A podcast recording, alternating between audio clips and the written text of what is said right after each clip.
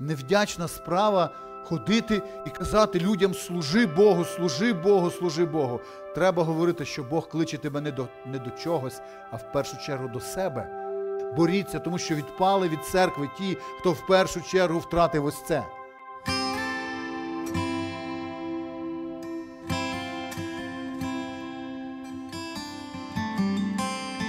Коли нарешті ми змогли зібрати трошки коштів, щоб зробити в свою квартиру кухню, е, кухонну, кухонні меблі, ми шукали найкращого і найоптимальнішого майстра для цього.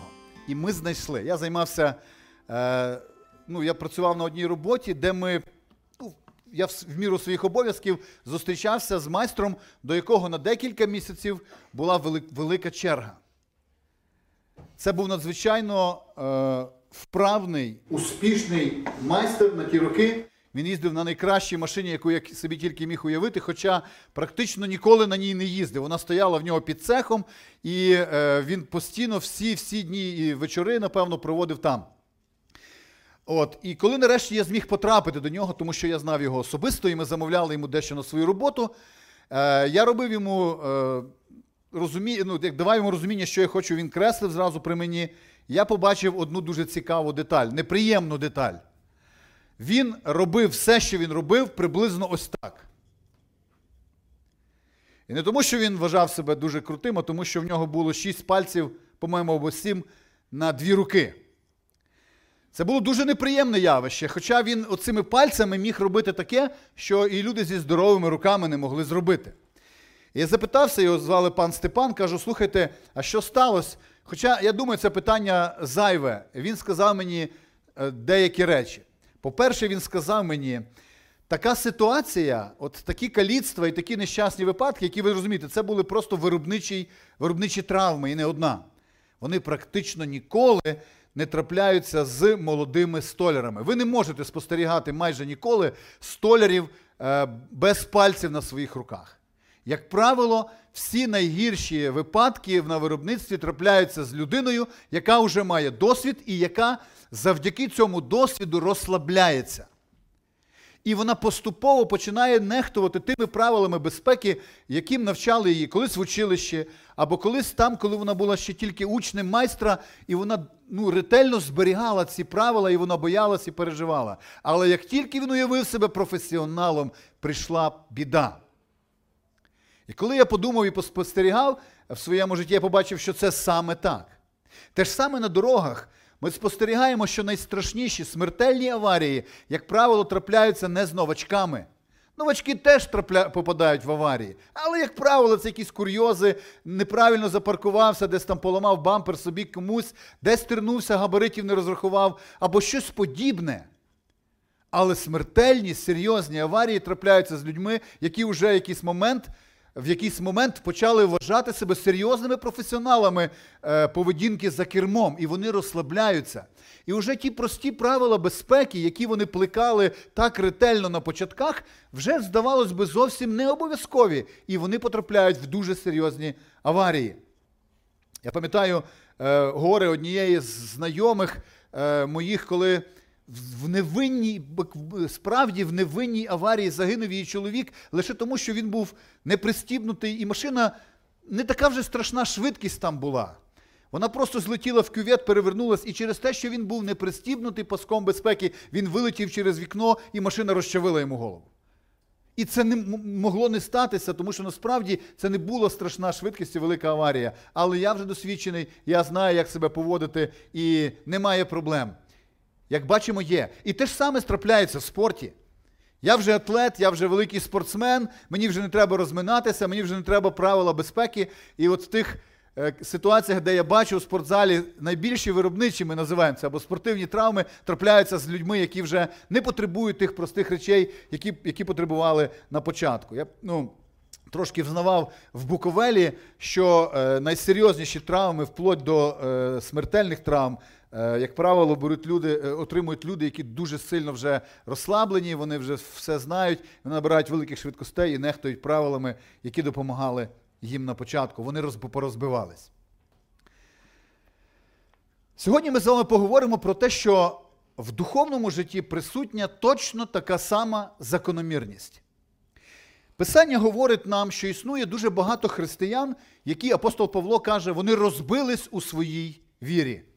В російському це слово вони потерпіли корабл, кор, е, трощу корабля, кораблекрушення в вірі. Я дивився в оригіналі, там справді йдеться про е, трощу корабля, про катастрофу корабельну. І Біблія говорить про християн, які потерпіли цю е, катастрофу у своїй вірі. Вони розбилися в своїй вірі. І там написано, що християнське життя, яке так добре починалось, воно перетворилось часом на жалюгідне видовище. І причиною цього є не що інше, як те ж саме ігнорування простими фундаментальними основами віри. Основами віри, які на початку їхнього християнського життя е, допомогли стати християнину на ноги, сформували його як християнську особистість. Але проминув час. І християни якось незамітно, ну деякі, звичайно, якось непомітно для себе поступово стали занадто дорослими, занадто досвідченими, щоб витрачати свій час на те, що колись було таким головним і таким критично важливим в їхньому житті. І тоді сумний результат, так само як у писаних вище випадках, він не примушує на себе довго чекати. І тому в церкві, наряду з проповідями, які ми чуємо останніми часами, надзвичайно практичними проповідями про те, як поводити себе в сім'ї, про те, як поводити себе в конфліктах, за кого голосувати на виборах і інші моменти, які треба обов'язково висвітлювати, як писання на них дивиться, обов'язково повинні постійно лунати проповіді про християнські основи проповіді, ціль яких нагадати про те, що ті речі, які були важливими на початку, ніколи в нашому житті не перестануть бути актуальними і важливими, і життєво необхідними, речами, які рятують нас від ось цієї е, трощі в нашій вірі. Чому? Тому що насправді може виявитись, пам'ятаєте, як Ховін казав? От мені подобається, якщо ви дивилися е, відомого такого проповідника, який е, їздить або збирає конференції на теми креаціонізму, там, динозаврів, вік землі і подібні речі з наукової точки зору, він практично майже кожну лекцію або серію цих лекцій починає такі, закінчує такими словами. Він каже так. Я такий-то, такий-то доктор Ховін, я їжджу по цілому світу, я читаю лекції про динозаврів, про те, як, як був створений світ і про інші натуральні речі. Але я хочу вам сказати: якщо ви не приймете Ісуса Христа в своє серце, то ви будете знати все про динозаврів і з цим знанням підете в пекло. Тому вам перш за все треба почути Євангелію і прийняти Христа. Тому що навіщо вам знати правду про динозаврів і про вік землі, і про те, хто творив і так далі, і піти з цим в пекло. Е, і я думаю, що тут точно так само можна знати все про вибори і правильно проголосувати. Е, або мати правильні критерії для голосування, правильні стосунки з владою, правильні стосунки в сім'ї, правильно поводити себе в конфліктах, е, зберігати мир в наших стосунках і жити як духовно мертва людина. Як духовно мертва людина. Тому ця проповідь вона називається Повертаємось до основ. Повертаємось до основ. Нам треба говорити про прості речі, якими би простими вони не здавались. І в цьому якраз і трудність для кожного проповідника, тому що ти розумієш, що називаєш своїми іменами речі, які давно всі знають. І, на жаль, деякі давно вже забули. В цьому трудність, але вона не, е, але це не, не повинно стримувати від того, щоб нагадувати, як апостол Петро постійно каже: я не змучусь, я не втомлюсь нагадувати вам критично важливі речі для вашого життя. І взагалі-то я маю три цільових аудиторії для цієї проповіді. Три цільових аудиторії, до, до кого хочу звернутися. Перша це люди, які в церкві досить нещодавно. Це люди, які роблять свої перші кроки за Богом, і їм е, не може не спадати на думку, якщо вони серйозно ставляться до своєї віри, одне питання. Ну, може, не одне, але ось такі питання. Чи є майбутнє у моєму християнстві? Чи є мені шанс стати зрілим християнином? Можливо, я тут тимчасово. Багато з них долають або намагаються і не завжди виходить боротися з якимись нав'язливими гріхами, з якимись е, звичками лихими та е, шкідливими залежностями. І вони теж задають собі питання, наскільки це реально в моєму житті подолати ці речі, наскільки це реально бути, як, можливо, ті християни, за якими я дивлюся, і вони давно вільні від таких речей. Наскільки це реально? Якщо реально, то яким чином досягнути цього? І сьогодні в цій проповіді я буду говорити, відповідати на це питання для цієї цільової аудиторії, люди, які щойно прийшли до Христа. Куди рухатись вам, щоб справді бути в Христі? Друга цільова аудиторія це християни, в яких зараз це зрілі, віруючі, яких е, зараз все добре з їхньою вірою в стосунках з Богом, служінні Богу і так далі. Напевно, ця проповідь має велике призначення підбадьорити вас. Підбадьорити, стояти в тому, в чому ми з вами повинні бути прикладом для людей, які тільки прийшли до Бога. Бути живим прикладом, не просто проповіді, не просто слова, не просто навчання, живий приклад людини, яка не згоріла, людини, яка любить Бога, яка продовжує йти за ним. Люди потребують прикладів, не тільки слів, і не тільки навчання. Тому це підбадьорення для людей, які зараз плекають свою віру в Бога, які працюють над нею, які горять своїм Господом. І нарешті, третя цільова аудиторія це люди, які ну, потребують, як Писання говорить, повернутися до цієї першої любові до Господа. І і я думаю, що незалежності від того, до якої з цільових аудиторій належиш ти або вважаєш себе ти. Цікаво, що відповідь для всіх буде одна і та ж сама. Один і той самий рецепт е, для всіх цільових е, категорій. Немає різниці, чого ти хочеш. Відповідь буде одна. Тільки повернення або звернення до основ. Тільки повернення до головного. Іншого шляху просто нема. Наштовхнув мене на роздуми, над які, якими я ділюсь з вами. Ось цей біблійний уривок. Я трошки чуть-чуть його діли, ним ділився на початку минулого служіння.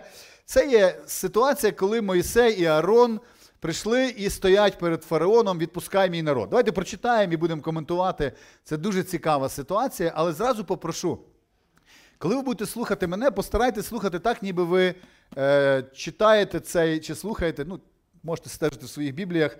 Е, ніби ви слухаєте це вперше в своєму житті. І спробуйте звернути на деякі нюанси цієї розмови е, увагу свою. А потім прийшли Моїсей і Аарон та й сказали до фараона: так сказав Господь Бог Ізраїлів: відпусти мій народ, нехай вони святкують мені на пустині. А фараон відказав: Хто Господь?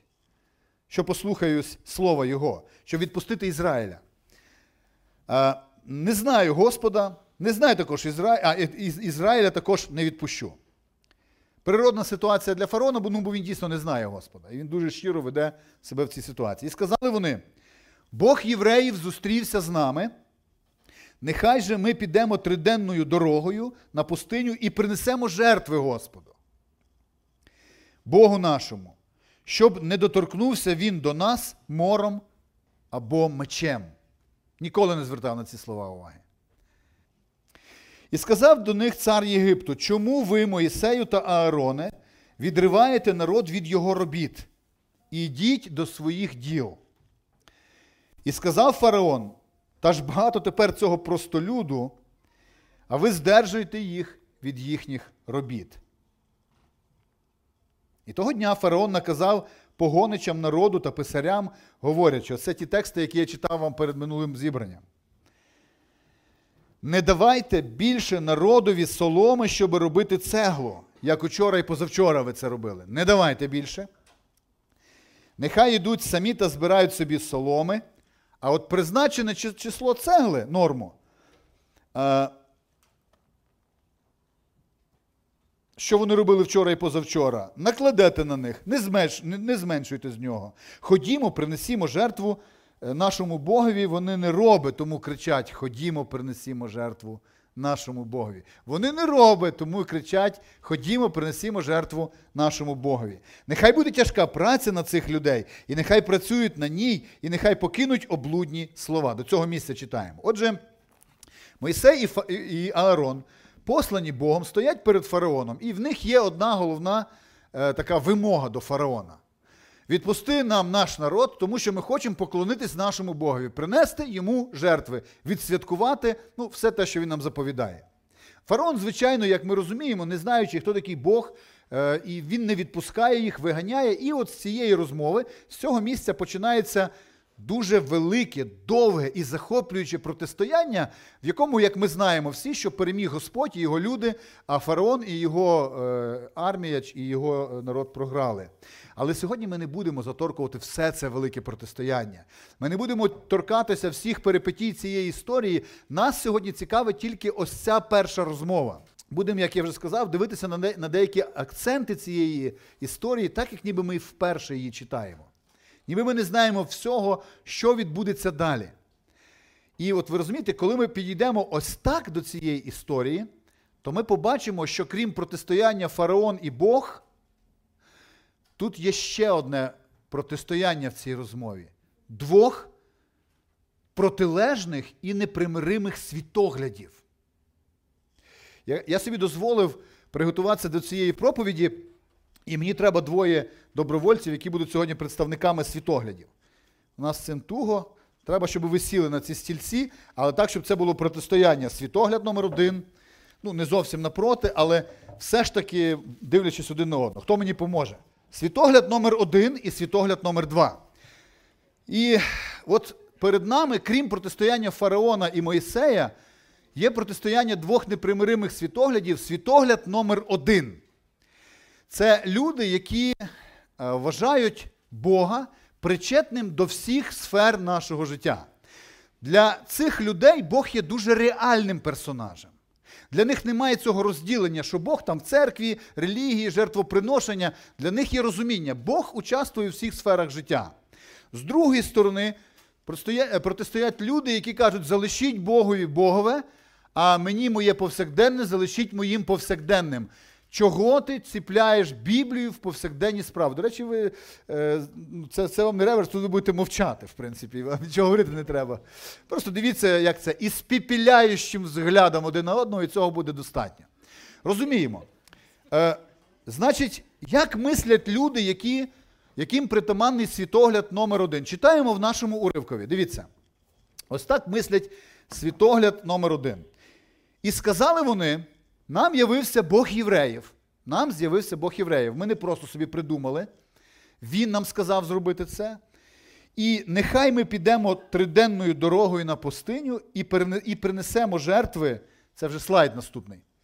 І принесемо жертви Господу Богові нашому, щоб не доторкнувся він до нас мором або мечем.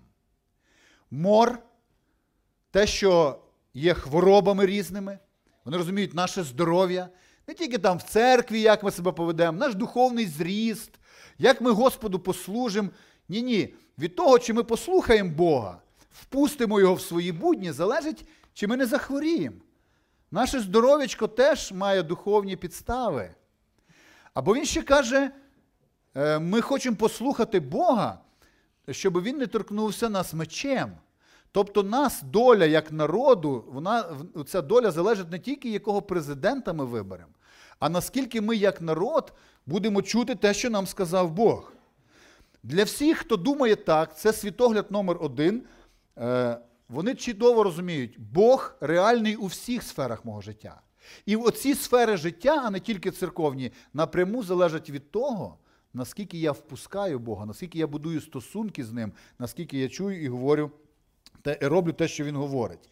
Вони допускають люди такого мишлення, що існують не тільки природні, але і надприродні причини всього, що відбувається навколо мене, в моїй сім'ї. В моїй церкві, ну, з церквою тут проблем, правда, нема. Е, в моїй сім'ї, в моєму здоров'ї, в моїй країні, в моєму бізнесі, в, моє, в моєму фінансовому стані. Е, все цілком залежить від того, наскільки я пускаю Бога і будую стосунки з ним. Саме такі люди кажуть, знаєте, до речі, я розкажу от, е, представника е, протилежної точки зору, пізніше трошки скажу. У мене був е, друг мій знайомий в гостях нещодавно. І знаєте, як це в нас сьогодні прийнято? Похаяти всіх депутатів, на чому світ стоїть. Ревність мене взяла, я не дуже люблю депутатів, е, особливо знаючи деяких з них, але знаючи деяких з них дійсно побожних, почав заступатися. Ні, всі 450 там е, злодії, всі 450 бандюги. І я почав розказувати йому по, про мою взаємодію з деякими християнами в цій сфері, які е, стоять на захисті сімейних цінностей сьогодні, які стоять на захисті біблійних принципів, там, е, просовують їх в, е, в Верховній Раді. І ви знаєте, чесно, щиро, то, точно так само, як фараон, про фараона ми зараз ще поговоримо. Е, Точно так само, як фараон, мій однокласник подивився на мене і каже: Ти що, серйозно? А нащо нам, українцям, це все потрібно? Та мені нема за що купити їсти. Та люди без пенсії страждають. Та в нас економіка на нулю. І я сижу і я розумію, насправді е, таким людям дуже важко пояснити, що я хочу бути яскравим представником от в світогляду номер один, Бог реальний. І справи в нашій країні, мор і меч, вони так само залежать від того, наскільки ми пускаємо Бога в ці сфери. Тому такі люди можуть написати, як апостол Павло каже, пам'ятаєте, нехай же людина випробовує себе, і так нехай із хліба хліб це їсть, і з чаші цієї п'є. Через це, що багато з вас роблять це негідно, людина їсть собі і п'є суд. І в результаті цього суду що відбувається з такою людиною? Вона хворіє і помирає. Там написано помирає. Заснули це помер, помер. Ми шукаємо яких хочеш причин і молимося проти яких хочеш причин, але ці люди розуміють, наші хвороби можуть мати і природні, і надприродні е, причини. І вони вірять, що це залежить від того, які мої стосунки з Богом. Не тільки від того, е, ходжу я в спортивний зал чи приймаю там здорове харчування, але мої стосунки з Богом можуть впливати і на здоров'я. І е, так мислить людина з світоглядом номер один. Все в моєму житті залежить від моїх стосунків, стосунків з Богом. Не тільки церква, не тільки духовний ріст, але і е, здоров'я, моя сім'я, як в мене там справи в моїй сім'ї, в роботі, в країні і так далі. На противагу е, мисленню номер один протистає в нашій розмові мишлення номер два. І послухайте, фараон не лукавить. Він чесно думає так, як він говорить. Давайте послухаємо, що каже він з четвертого вірша. І сказав до них цар Єгипту. Перше, чому ви, Мойсей і Аарон, відриваєте народ від його роботи? Ідіть до своїх діл. Іншими словами, знаєте, що він каже? Ну, вам ну, вам реально більше нема чим зайнятися. Ну, чесно, ну вже вам немає чим зайнятися. Ви дорослі люди, ви займа... займаєтеся своїми справами, хай ці люди займаються своїми справами. Вам нема чим зайнятися в своєму житті. І тут дуже важливо сказано: вони не роби. Дуже важливо, вони не роби. І тому вони кричать: принесімо жертву е, нашому Богові. Для людей з мишленням номер два е, ну, про те, щоб приносити жертви Богу, е, служити Богу, витрачати час на такі дрібниці, кричать люди не роби. І тому каже, якби, оце дуже важливо, е, нехай буде тяжка праця на цих людей. Іншими словами, нехай вони займуться чимось справжнім. От справжнім чимось займуться, і тоді не будуть в голову лізти облудні слова. Різна дурня їм в голову лізти не буде. Якщо вони займуться по-справжньому чимось серйозним, чимось таким е, ну, справжнім, так? Е, я пам'ятаю, коли здивився я е, якесь ток-шоу, і один з представників журналістської братії вирішив посміятися трошки, потролити протестантські церкви. В нього було це на думці. І він сказав: для вас, протестантів, Бог, він як аспірин. Ви його пхаєте, тільки чуть-чуть щось, ви зразу аспірин заглушили. Чуть-чуть щось, аспірин заглушили. Каже, дайте Богові займатися важливими справами, а ваші дрібниці займайтеся ними самі. Ось це є мишлення людини е, світогляду номер два. Е, Бог для неї займає досить формальне. е, Не можу сказати, що фараон же ж був невіруючий, він не вірив в потобічний світ. Був там Бог і так далі. Він там заривав разом з собою цілу армію, заривав своїх жінок там і багатства, і так далі, тому що на тому світі хотів скористатися, десь він це вірив. Але в повсякденному житті треба займатися серйозними речами. Ви дорослі люди, займіться чимось справжнім. Не витрачайте час на оці облудні слова, іншими словами, дурню, яка задурманює вам голову. Воно вам затуманює голову. Хлопці, дякую вам. Хай ці стульчики стоять. Я, е, да, ви, ви, ви сильно не знаю, хто переміг. Ми будемо, ну так я трошки дозволю собі поміняти цю назву. Ось ці люди з таким мисленням, вони вірять у формального Бога. Для них Бог є формальний. Люди з мисленням номер один, для них є Бог реальний. І послухайте, тема, про яку я сьогодні говорю протягом цієї проповіді, цілком залежить, причому неважливо від аудиторії цільової.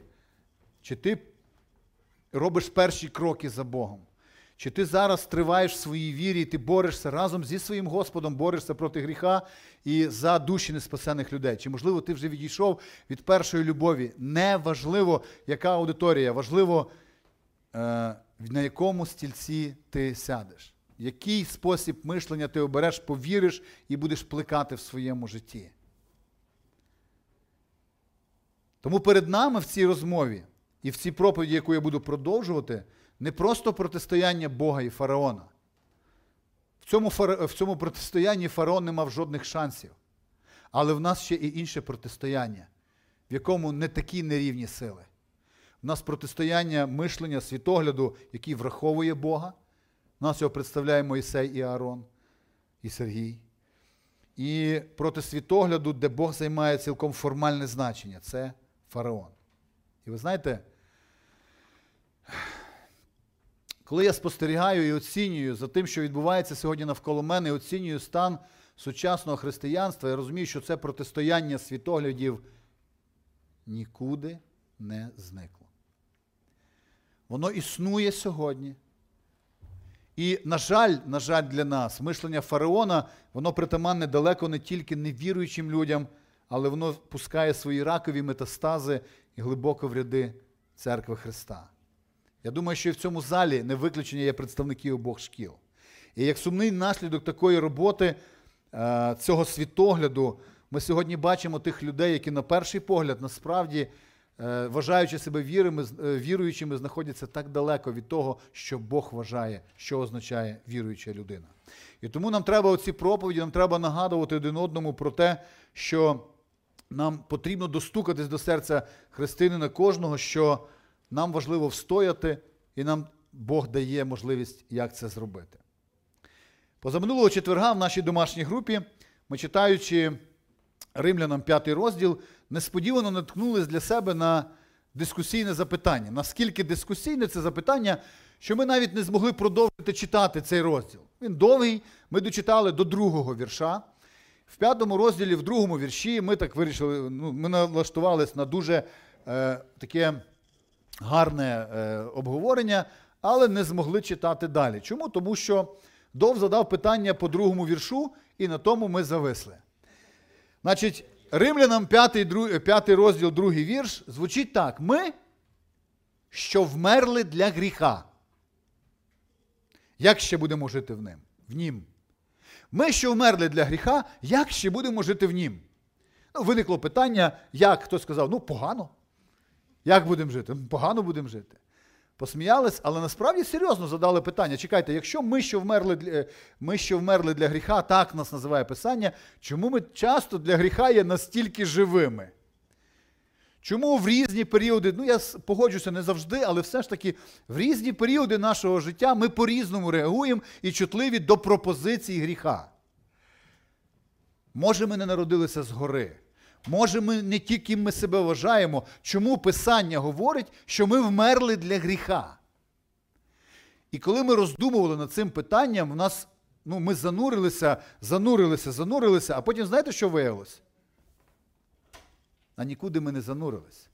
Ми повернулися до основ. Ми повернулися до основ. Ми читаючи трошки далі, вже знаєте, ми не разом, а кожен, хто там підглянув далі, що там робиться в Римлянам після другого вірша, ми побачили, що ось цей вислів Ми, що вмерли для гріха, він говорить не просто про наш стан, а про нашу відповідальність. Знаєте, як це звучить, друзі мої? От з чим це можна порівняти? З 11 по 13 вірші, послухайте. Так само і ви вважайте себе мертвими для гріха. Слухайте, якщо я реально мертвий, мені нічого не треба вважати. Я просто мертвий. Я ні на що не реагую. Але якщо в мене є якісь, якась моя частина, якийсь потенціал, все ж таки відгукнутися на пропозицію гріха, тоді вже моя відповідальність написано, ви вважаєте себе мертвими для гріха. Ви віддайте себе на служіння праведності.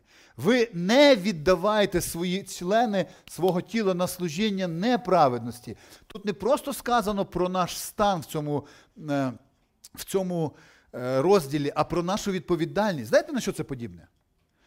Ти одружився, ти мертвий для інших жінок. Це закон. Так само, як тут. Ти прийшов до Христа, ти помер для гріха. І оце можна порівняти. Ти одружився, ти помер для інших жінок. Це означає, що коли, ну я не знаю, якась пропозиція приходить в твоє життя, ти просто не реагуєш. Ти вважаєш себе мертвим для неї. Ну, ти би міг відреагувати, але твій статус і твій стан говорить про тобі, про те, що ти не можеш цього зробити. Ось про, як, про яку мертвість для гріха, нашу відповідальність, вважай себе мертвим для гріха. Він буде атакувати, він буде приходити. Ну добре. Зрозуміли ми це питання. Це наша відповідальність реагувати, не реагувати. Ну але чому так часто важко не реагувати? Чому так часто важко бути мертвим для гріха? Чому християнин, який приходить, робить перші кроки за Христом, приходить в церкву, він розуміє, я не маю ніякого потенціалу і сили кинути свій гріх чи там е, якісь залежності. Я не можу. Мені, дядь Діма, не можу. Все, що хоч можу, ет не можу. Чому так є? Чому не, чому я не в силах виконати це, вважати себе за мертвим для, за мертвим для гріха? А для, а для когось, можливо, в інший період це виходить. Чому християнин, який а, стоїть в вірі, для нього є заповідь, ти, ти, якщо ти стоїш, ти вважай за собою і будь обережним, бійся, щоб не впасти, бо це цілком велика реальність для християнина, який такий стоїть на ногах. Чому християнам, які відійшли від Бога і вже ну, віддалися іншому, іншій сфері свого життя, е, чи відійшли від цієї першої любові, так важко повертатись буває? Відповідь дуже проста, до якої ми прийшли, проста і водночас складна. Про неї говорить Ісус дуже чітко, про неї повторюють всі апостоли, і Біблія про це говорить постійно. Те, що неможливо людині. Можете продовжити, християни? Можливо, для Бога. І це єдиний секрет. Якщо ти до, е, належиш до будь-якої з цих трьох аудиторій, і в тебе є якась ціль для твоєї віри, в тебе є якась ціль для твого християнського життя, яку ти не знаєш, досягнеш чи не досягнеш, я кажу тобі, не досягнеш своїми силами. Все, що Бог заповів нам, і бути мертвими для гріха, і вважати себе за мертвими для гріха, і віддавати свої члени, не віддавати члени гріхові за знаряддя, все це неможливо для нас. Але Господь своїм духом помістив всю силу в наш, в наш дух, щоби дати нам цю силу. І те, що неможливо нам своїми зусиллями з понеділка, там я беруся, все я кидаю, я нове життя починаю, все, я новий чоловік з понеділка, все це може дати нам Бог і вже не з понеділка, а просто сьогодні. І питання лише тільки в тому, наскільки я даю йому це зробити. Але наша група в нас не була б нашою групою, якби вона зупинилась на цьому. Вона все ще задає питання, а як? Тому що питання, знаєте, оце, оце, ці слова, ну, християнин, щоб перемагати гріх, щоб перемагати спокусу, або християнин, який віруючий стоїть в вірі, щоб цей християнин встояв в своїй вірі, чи християнин, який відійшов десь потеплів, вже, знаєте, теплим став, чи похолов, охолов, навернувся. Е, треба наповнюватись Богом, давати Богові. Ну, часто для простої людини воно нічого не означає. А, а що це значить? Боже, я тобі сьогодні даю. Наповняй мене. Ну як? І нам е, довелося покопатися в тому, а що ж Писання говорить, як мені встояти, як мені вижити, як мені вернутися, як мені зберегти вогонь віри, як наповнятись Богові і таким чином мати всі, весь потенціал, щоб таки вважати себе за мертвим для гріха. Дати Духові Святому, Богові наповняти мене. Як? Одного разу на конференції в Москві перед нами виступав дуже відомий і любив, улюблений мною проповідник Віктор Гам, і він говорив на цю тему. І коли я чув, що говорить Віктор Гам, я так слухаю, він там розписує. І я думаю, ага, Десь я це вже чув. Я думаю, що багато християн, те, що я вам зараз скажу, ви теж скажете, десь я це вже чув. Він говорить про те, що слово наповняйтесь духом. Для чого? Щоб перемагати, щоб встояти. Воно стоїть в пасивній формі, і це слово в російській, я не знаю, як перекласти на українську, на жаль, бо він ну, сам з Москви, цей чоловік, е, страдательний залог. В мові в грецькій це означає, що це заповідь, яку ти не можеш зробити активною дією, ти маєш дозволити зробити над собою. Тобто ти не можеш наповнитись духом сам. Ти не можеш, ну як умовно кажучи, в цю кімнату, коли вже тут досить спекотно, взяти якесь нормальне відро і наносити свіжого повітря. От Дух, до речі, дуже гарно асоціюється зі словом повітря, пневма, так? вітер. Ти не можеш наносити сюди духа, але ти можеш що зробити? Відкрити вікна. І він сам зайде сюди. І тому Віктор Гам каже, коли ти дійсно хочеш, коли ти серйозно ставишся до свого християнства, не просто відбути номер на землі, а бути християнином, е, плекати свою віру, тобі треба знати, де оці вікна, які ти відкриваєш, коли Дух Божий наповняє тебе і починає. Віктор Гам починає. Це каже, для вас буде, щоб ілюстрація, знову як стілець каже, тільки стілець на чотирьох ніжках. Перша ніжка, щоб стілець стояв прямо, це що? Слово. Нещодавно е, Володя проповідував цілу таку, ну, навіть дві дві проповіді на тему е, відносини нас з Словом Божим. Я не буду повторювати, я тільки скажу. Дух Божий наповняє і силою, і знанням, і розумінням, і любов'ю, коли ти перебуваєш в Слові. Але я тільки додам до того, що сказав Володя, одну маленьку, але дуже визначну деталь. На жаль, деякі християни виявили для себе, і в мене це було колись в житті, що у мене є стосунки зі Словом. Я читаю, але щось нічого мене не наповняє. Я як жив ось яким життям, таким і живу. Слово, яке я навіть знаю деколи на пам'ять, отак фарисеїв було, не дуже сильно мені допомагає. І знаєте, чому була причина? Я недавно про це прочитав. Не, Немає майже ніде в Біблії, коли написано про Слово, про Писання, про наші взаємовідносини з Біблією, немає слова читати Біблію.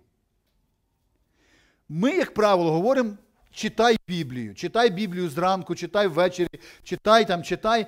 Але всюди, де написано про слово Писання, є трошки інші дієслова. І це досліджуй, роздумуй про неї вдень і вночі. Перебувай в слові, розмишляй, вникай, пробувай. От подивіться, як тут сказано. Поки прийду, я каже апостол до свого Тимофія, учня, який вже, будучи, друзі, на хвилиночку, будучи молодим служителем, був відповідальним за багато служителів інших церков. Він був відповідальним, практично був як обласним пресвітером. Він наставляв пресвітерів, він був досвідчений чоловік. І він міг, як ніхто, сказати: Я знаю Писання, ще з дитинства мене бабуся навчила, все нормально. Він каже: ні. Пильнуй читання, нагадування та науки. Не занедбуй благодатного дара в собі, що був даний тобі е, за пророцтвом і з покладенням рук пресвітерів. Про це піклуйся, у цім пробувай, щоб успіх, успіх був твій явний для всіх. Уважай на себе самого та на науку. Тримайся цього. Дуже багато застережень для служителів, які вже багато років в церкві. Тримайся цього, тримайся за це, бо вирветься. Обов'язково втече, якщо не будеш триматися. Бо чинячи так, ти спасеш і самого себе, і тих, хто тебе слухає. Це буде тікати від тебе. Це те, за що потрібно боротися все твоє життя. Ніколи в твоєму житті не настане момент, коли ти перестанеш боротися. Я борюся за це, друзі мої. 26 років моєї віри. Я борюся за свій час біля Писання, тому що він постійно від мене втікає. І я знаю, що сила протистояти багатьом злим періодам в моєму житті була тільки звідти. Дух Божий наповняв мене саме тоді. Не занедбуй дара, оце для мене дуже важливо.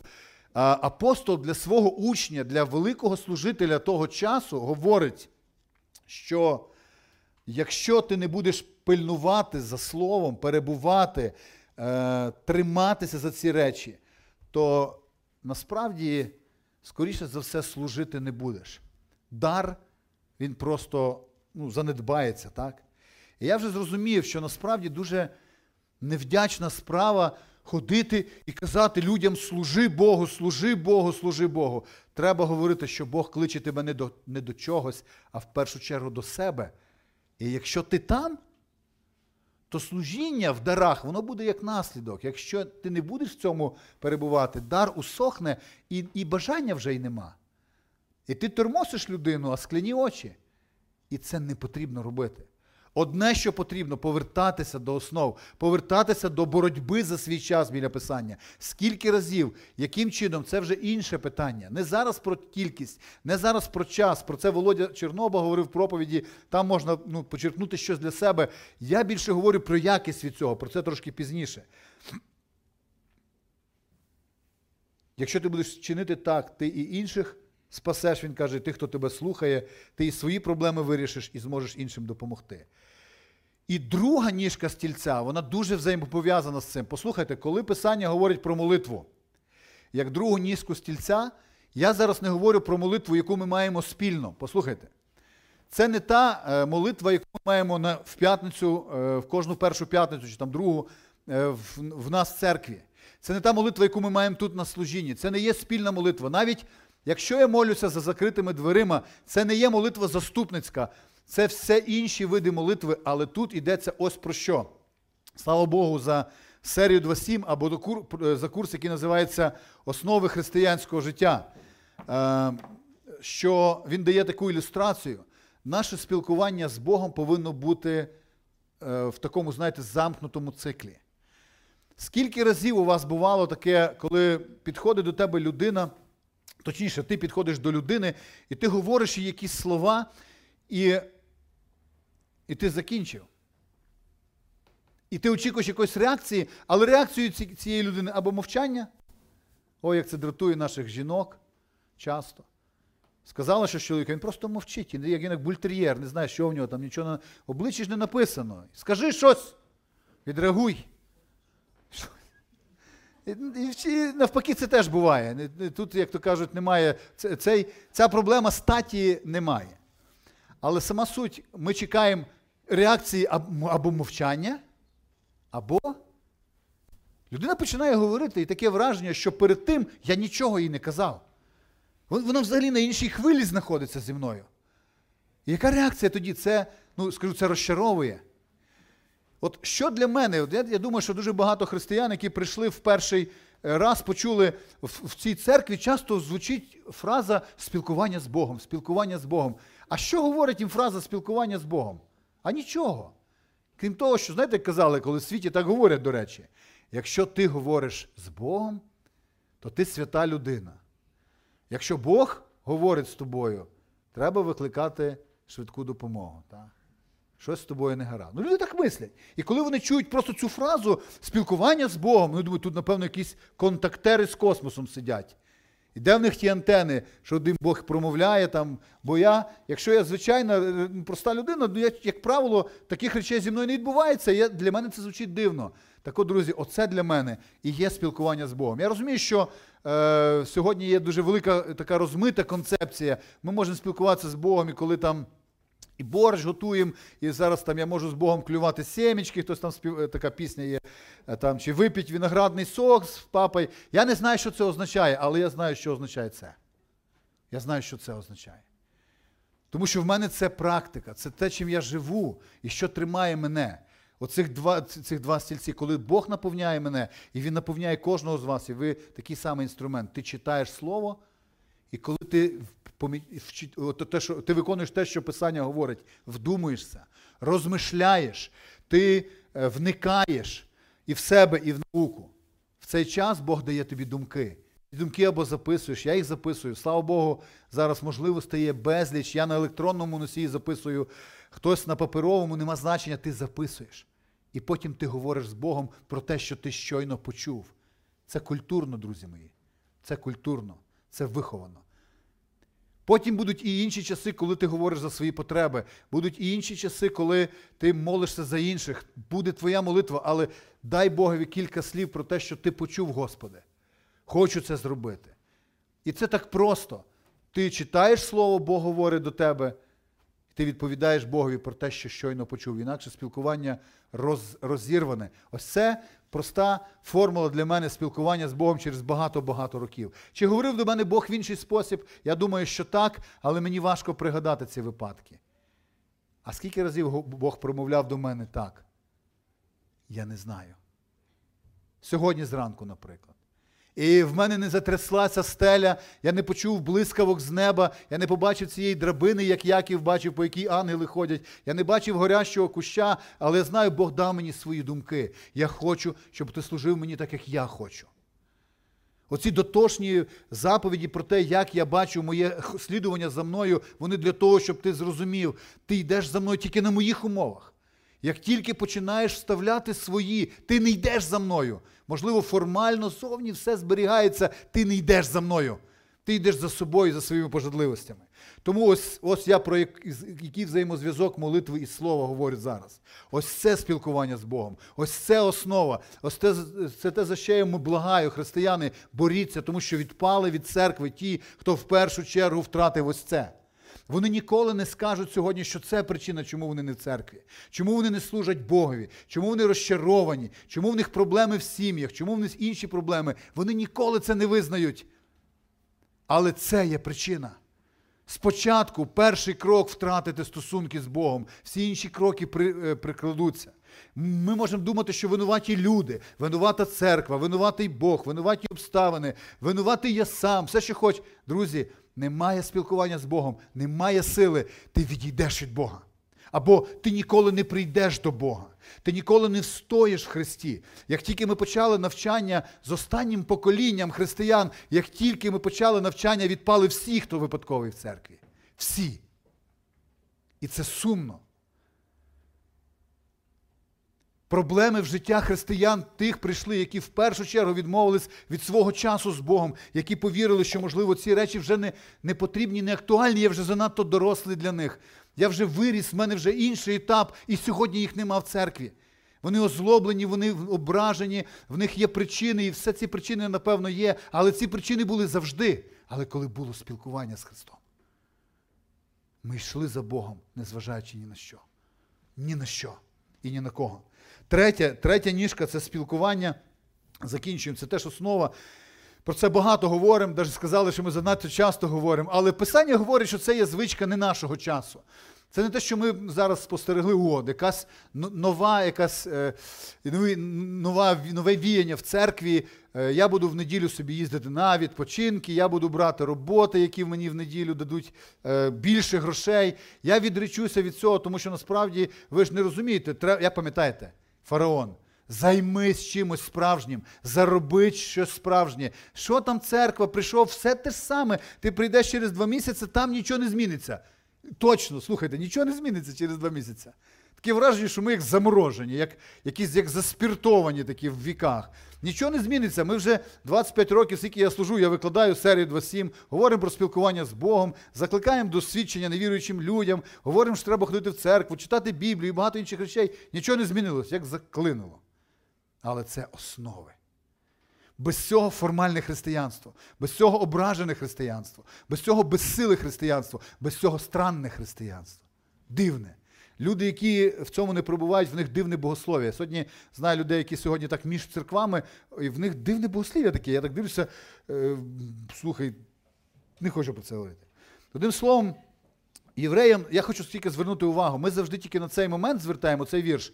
Е, і вважаємо один за одним для заохоти і до любові до добрих вчинків, не кидаємо збору свого, як то звичай у деяких, але заохочуємося. Фактично, причини, чому бути в церкві, чому бути в зборі, не залишати його тут поня... зрозумілі. Але я хочу на одну детальку звернути, якої в цьому тексті нема, а є на зламі 5 і 6 розділів.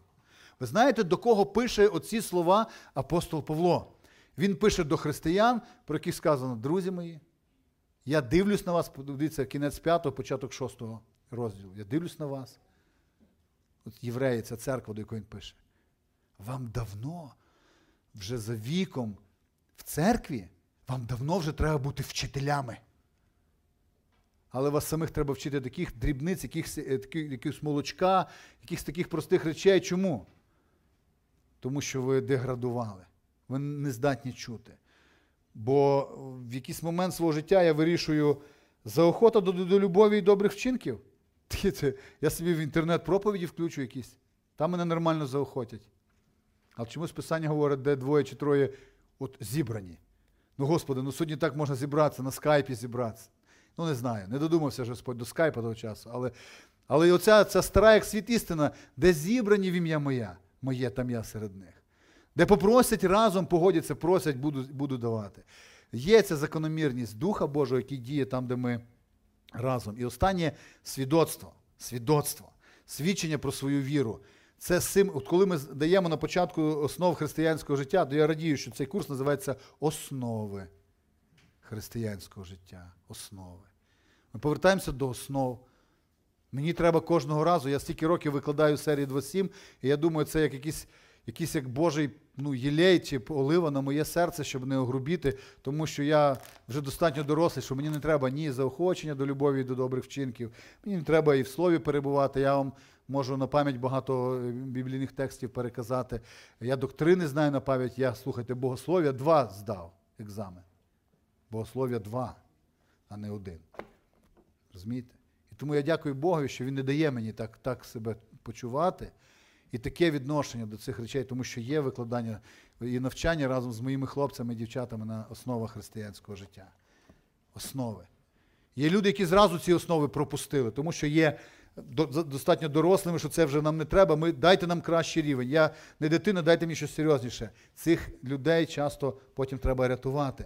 Тому треба повертатися до основ всім нам і мені. Повертаємося разом. Четверте це е, спілкування з невіруючими людьми, свідчення про свою віру. Дивіться, що каже апостол Павло. Послухайте, я ніколи на це так не звертав уваги. Щоб, звіщаючи іншим, не стати самому негідним, для цього я біжу не так, не мов би не непевно. Ну, просто не біжу так. А, ні, я біжу так, щоб перемогти. Я борюсь не так, не мов би б'ючи повітря але вмертвляю і невойлю я тіло своє, щоб, звіщаючи іншим, не стати самому негідним. Подивіться, яка яка закономірність, який взаємозв'язок. Коли ти проповідуєш Євангеліє іншим, ти завжди будеш думати, чи ти робиш це гідно. Ти завжди будеш думати, чи, можливо, я роблю це негідно. На мене ж дивляться. Я пам'ятаю, і це, до речі, це це, це, е, це, це роздумування має силу берегти тебе від гріха. Ти проповідуєш іншим і. Ви знаєте, я недавно з хлопцями говорив, які е, е, з Хеврону, які почали жити в гуртожитку. Кажу, хлопці, от дяднім, не можу, там все, той, той, все. Я кажу, слухайте, брати мої. Як ви думаєте, якщо я прийду до вас на наступний тиждень, і ми почнемо, почнемо з вами там, в гуртожитку, де ви живете, групу з вивчення Біблії. От просто на очах тих людей, цього гуртожитку, які постійно склоняють вас до гріха, ви не можете встояти. Я почну це разом з вами там. І ви ще будете запрошувати. Це група для вивчення Біблії. Як ви думаєте, вам буде легко реагувати на їхні пропозиції е, посеред тижня, коли в нас буде ця група? І вони всі сказали ні. Ні. Тому що насправді в цьому Бог дає велику силу. У цих взаємовідносинах з людьми, яким ти проповідуєш, ти будеш думати, як Павло, щоб звіщаючи іншим самому не стати Е, негідним, ці мис... ці думки будуть будоражити тебе і обов'язково дадуть якусь силу. Не гарантію. Не гарантію. Нічого з цього не дасть гарантію. Але принаймні ті речі, через які Бог буде впливати на тебе. Ви пам'ятаєте, коли Бог наповняв Петра, коли він проповідував на площі перед тисячами невіруючих, озвірілих людей? І написано, Дух Божий наповняв Петра. Коли ти проповідуєш про свою віру людям, яких трошки боїшся, або люди, які часто приносять тобі спокуси в твоє життя, Дух Божий буде наповняти тебе. А нам треба Дух Божий, щоб стояти. Щоб стояти. І тому, коли я дивлюсь на це, що сказав Віктор Гам, я пригадую ось це, ось це кільце, чи ось це колесо. Основи християнського життя для це серія 2.7. І я дякую Богові за те, що колись це тільки в вигляді, можливо, колеса цих спиць, які дозволять мені, новонаверненому християнину, зрости в своїй вірі і досягнути тих висот, які Бог для мене призначив, які дозволять мені, християнину, який вже досяг зрілості, стояти і тримати за свого Господа, і бути прикладом для тих, які приходять до віри які дозволять мені, людині, яка охолола, людині, яка вже, можливо, думає, що занадто доросла для тих простих речей, повернутися до основ і відновити свої стосунки і любов з Богом. першої любові, про яку каже Господь, вернись до перших діл. Вони були приємні мені, ти не виріс, ти деградував. Тому, в незалежності від того, в яку аудиторію ти зачисляєш себе, рецепт один основи, основи християнського життя, основи віри, основи наповнення Богом це єдиний шанс тобі, те, що написано в римлянам, вважати себе мертвим для гріха, живим для Бога, віддати себе Богові. І в ті моменти свого життя, де я тільки відступав від цих речей, я отримував цей пролом в своїй стіні і обов'язково легше реагував на спокуси. Легше реагував. І мені соромно за деякі етапи мого життя, деякі речі, які я робив тому. Тому моє благання до вас, християни. Боріться за свій час спілкування з Богом. Боріться. Це те, за що треба боротись, і це те, що не, дається по замовчуванню, це те, що буде вислизати, як мир минулі проповіді. Це те, про що треба пильнувати, тому що якщо не будеш пильнувати, Писання каже, втратиш. А втратиш це, втратиш все інше. Будеш формальний християнин. І ми не помітимо, можливо, навіть цього, хоча б помітимо, звичайно. Але от я пам'ятаю на останній групі лідерів, коли ми збиралися, е, хтось задав питання, от мені цікаво. Церква часто кровоточить. І це не наша церква, наша в тому числі.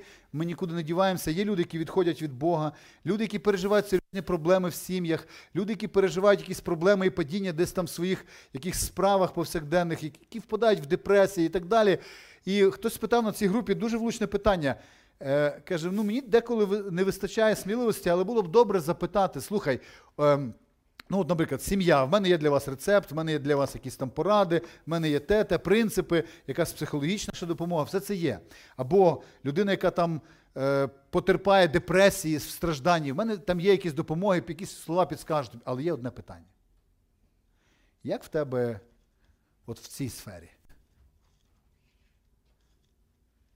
Задаєш питання людям, які потерпають ці проблеми. От чесно, не для мене, для себе скажи, як в тебе в цій сфері? Молитовне роздумування над словом. Час з Богом, час усамітнення з Богом. Я не знаю. Але десь внутрі я думаю, ніяк. Або дуже проблемно. Тому що і ви чому, чому це важливе питання?